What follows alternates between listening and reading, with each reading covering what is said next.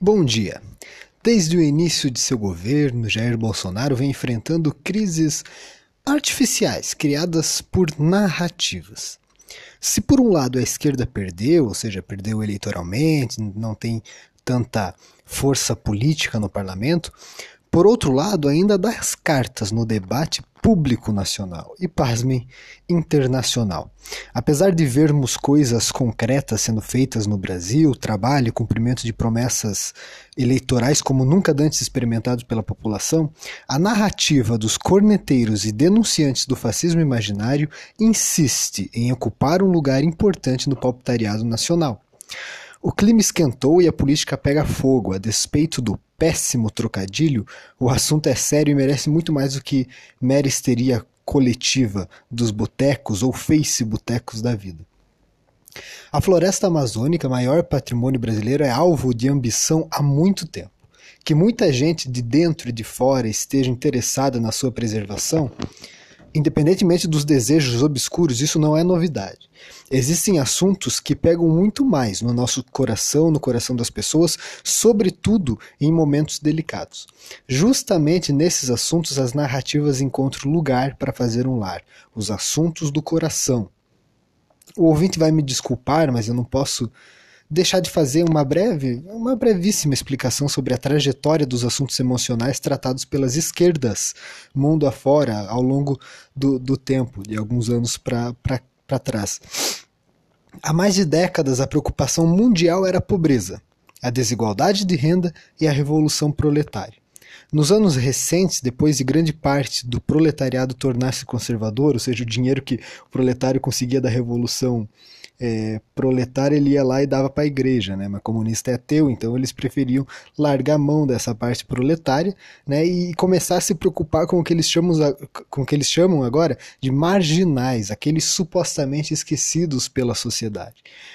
De repente, as vítimas do discurso eram os drogados, as prostitutas, os gays, os criminosos, as mulheres, trans, etc. Claro, fique bem claro que, eu não, que não sou eu que estou colocando todos esses segmentos no mesmo balaio. Todos esses são considerados como vítimas da sociedade. Enfim, mas e a preocupação com o meio ambiente? Essa é mais uma bandeira importante roubada para a narrativa política daqueles que não sabem como resolver problemas sem que se construa uma estrutura estatal autoritária. O movimento conservador, e essa é uma preocupação do filósofo inglês Roger Scruton, esse movimento deveria levantar a bandeira ambiental, já que é puramente conservadora, não deixar o ônus do nosso presente para gerações futuras. Os economistas costumam usar o, o termo trade-off para definir as escolhas que todo agente deve fazer. Se temos um problema, te temos uma escolha. Se temos uma escolha, temos uma consequência.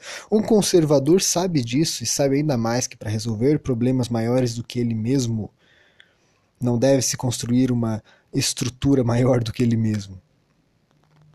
Os progressistas, por outro lado, ao ver um problema latente, buscam solucionar com autoritarismo ao dar cada vez mais poder a estruturas estatais ou poderes supranacionais.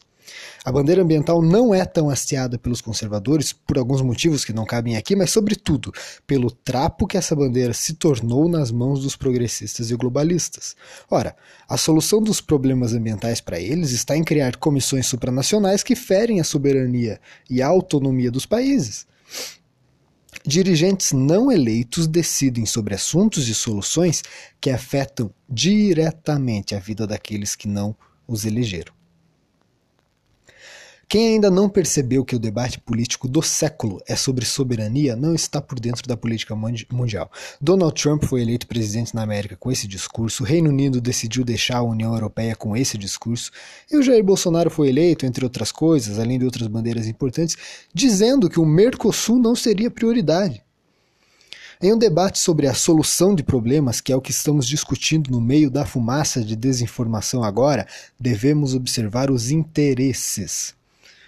Meu ouvinte, eu não me sinto à vontade, quem me conhece sabe disso, de ficar tocando nesse assunto cafona que é digno de um Plínio de Arruda Sampaio, aquele eterno candidato a presidente do PSOL, ou de um Enéas Carneiro. Mas é fato. No debate sobre a floresta amazônica, é a soberania nacional que está em jogo. Não se trata de gritar histericamente que a Amazônia é nossa. Se trata de um dever patriótico inerente ao brasileiro. É a nossa casa. Vejam só. O presidente da França, Emmanuel Macron, tuitou sobre a Amazônia. O termo usado por ele foi Our House is Burning. Ou seja, ele chamou a floresta brasileira de nossa casa. Além disso, compartilhou a mentira deslavada de que a Amazônia é o pulmão do mundo e produz 20% do oxigênio do planeta. Tudo isso com uma foto da floresta em chamas. Foto de 1989. Macron, na prática, ameaçou o nosso país e desrespeitou absolutamente nossa soberania. Você acha que o Obama francês está interessado na preservação do meio ambiente? Ah, por favor, não brinque com a minha ingenuidade. Acontece que o Macron está em maus lençóis. Ele precisava urgentemente de uma narrativa eleitoral que o salvasse. Infelizmente, a gente foi a vítima. E mais, ele sofria, estava sofrendo pressão dos protecionistas de lá que não gostaram do acordo de livre comércio com o Mercosul, que o governo Bolsonaro assinou depois de 20 anos de negociação. É óbvio, né? Os produtores franceses verão um mercado mais competitivo quando os produtos brasileiros forem vendidos lá também. Todos sabem que nossos produtos agrícolas e a nossa carne têm qualidade. Então é uma grande competitividade. Posso afirmar para você, a última preocupação do Macron é a Amazônia.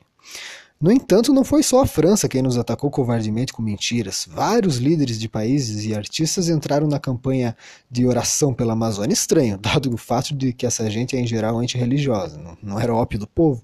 É, uma youtuber pintou a girafa no rosto, a Anitta falou tanto absurdo que a internet apelidou de Anitta Rousseff, DiCaprio colocou uma foto do Rio Grande do Sul no Instagram e a Marina Silva pediu o impeachment de Ricardo Salles.